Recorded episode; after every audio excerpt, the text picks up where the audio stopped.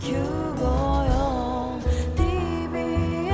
ラディオ TBS ラジオポッドキャスティングをお聞きの皆さんこんにちは。安住紳一郎の日曜天国アシスタントディレクターの刈谷陽子です。日天のポッドキャスティング今日は378回目です。日曜朝10時からの本放送と合わせてぜひお楽しみください。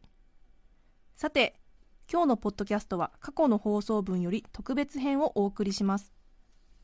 12月7日放送分安住紳一郎の日曜天国。お出かけリサーチをお聞きください。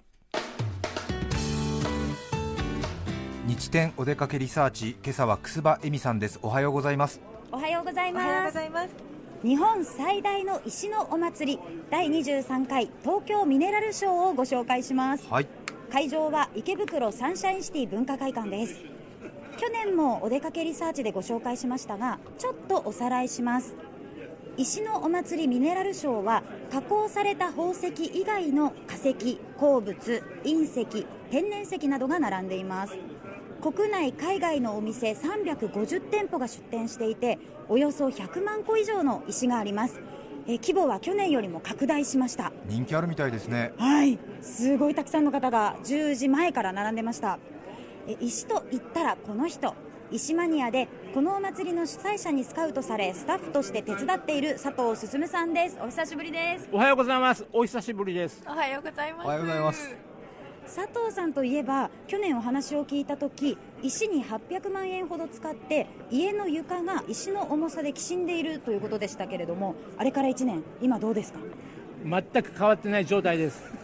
ほんで、両手で持つくらいの大きくて重い石は床に直に置いて並べてるんですが、例えば夜トイレに起きるときつまずくとすんごく痛いんです。そりゃそうですよ 石ですものあのあれから何か買ったりはしましたかね？前にあの水石石を生き物などに見立てて盆栽みたいに見て楽しむええ石にはまりそうなんてお話されてましたよねはい。水石にはもちろん興味があって、今探求中です。年配の方の話聞いて勉強してます。でも買ってはいないです。自分1年前にラジオで石は買わずにこらえて我慢しろと言ったので自分に示しつけるために買わずに禁欲してます。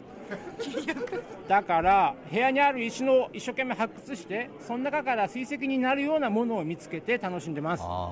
持ってるコレクションの中で水石に値するものを見つける作業に移ったんですね、はい。かなり出てきます。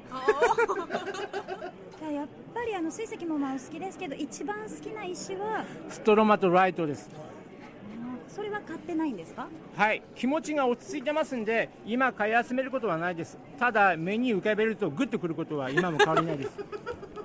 なるほど。じゃああの他に買わずにじゃあ何かされてることあります？今は散策型で拾ってます。あの気分めいた時なんか近所の河原に出かけてって落ちてる石を鑑賞しながら拾ってます。だから例えば自分でテーマを決めて今月の石とか思いながら拾って一つ拾って持って帰ってますだから例えば12月の石なんかこの間拾ってきました。12月の石はどういうテーマなんですか？まるでポインセチアそっくりの色合いの石でした。あの赤と緑のしましま模様で。びっくりしました。見つけた時一人で笑いました。じゃああの結果お家にはまあ石の量は増えていってはいるっていう感じなんですかね。いえ自分でルールを作ってキャッチリリースを心がけてます一月経ったら元に戻します。拾った石はその拾った産地へ戻します。間違えてもアメリカの石を日本に戻したりはしません。そうですか。今年のミネラルショーの見どころを教えてください。今年は有あの例えば隕石を落ちてきたこととかそういうことが全くない普通の状態なんで一つ一つをよく再確認ということだと思います。そうですかあの楽しみ方一番ここを見てほしいなっていうところ。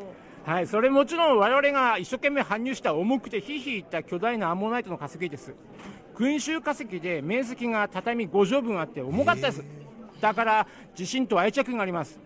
でこれ提供してくださったのがフランスから来ているフランソワさんのお店でエルドにやっています。あ彼です。あ今目の前にフランソワさんがいます。眼鏡に立派なひげで滑腹のいい男性。マイケル・ムーア監督みたいな方ですね、こんにちは。Bonjour, je m'appelle François Escuyer, Mine Kitene Materoyo. Une mineral show. あのじゃあ佐藤さんから最後に来る方にアドバイスちょっといいですか？はい、2点。持ち物をして持ち物をやっぱりノートで筆記用具忘れないでください。流行る気持ちをメモにすることによって落ち着きますそれと経験上車で絶対に買いに来れないことです。石たくさん持って帰れる気持ちになってたくさん買い込んでとんでもないこ後悔しますんで必ず自分で背負って帰れるようになるくらいにするために電車やバスで。車で行くとはい。トランクにたくさん詰めるからっていはう大きな気持ちになって買いすぎるってことですね。そうです。後悔の始まりがそこからです。そうですかさてそれから去年中継に出てくださいましたトレジャー・オブ・ジ・アースのマイケルさんがお亡くなりになったそうですねはい、そうです。自分もすごくびっくりしてがっかりしてます。でも、部下が一生懸命後継いで頑張ってます。名前もブラウン・ラピタリーって新たにして一生懸命頑張ってます。例えばそこの社員のパトリックさんなんか、チロルチョクのきなこ餅大好きでびっくりしました。そうですかじゃあトレジャー・オブ・ジ・アースの意思を継いでまた今年もお店が出てるということですね。はい、きちんと継承してます、あの精神を。そうですか。はい、えー今日は第23回東京ミネラルショーをご紹介しました。サンシャインシティ文化会館の2階3階で東京メトロ有楽町線東池袋駅から歩いて3分です。明日までやっています。今日は6時30分までです。佐藤さんそしてフランソワさんありがとうございました。ありがとうございました。12月7日放送分安住紳一郎の日曜天国お出かけリサーチをお聞きいただきました。それでは今日はこの辺で失礼します。安住紳一郎のポッドキャスト天国加齢臭なのかフェロモンなのかそれが40代だ。お疲れの日本に TBS ラジオ954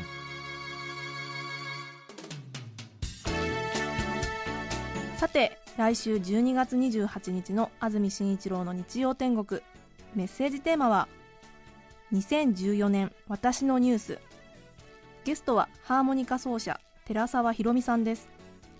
それでは来週も日曜朝10時 TBS ラジオ954でお会いしましょう。さようなら。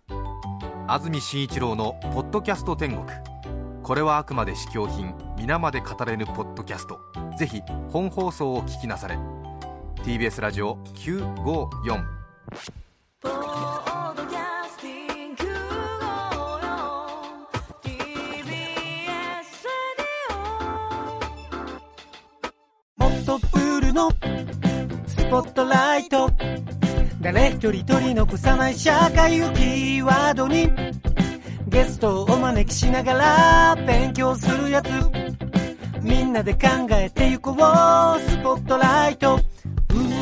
毎週金曜夜9時配信スタート。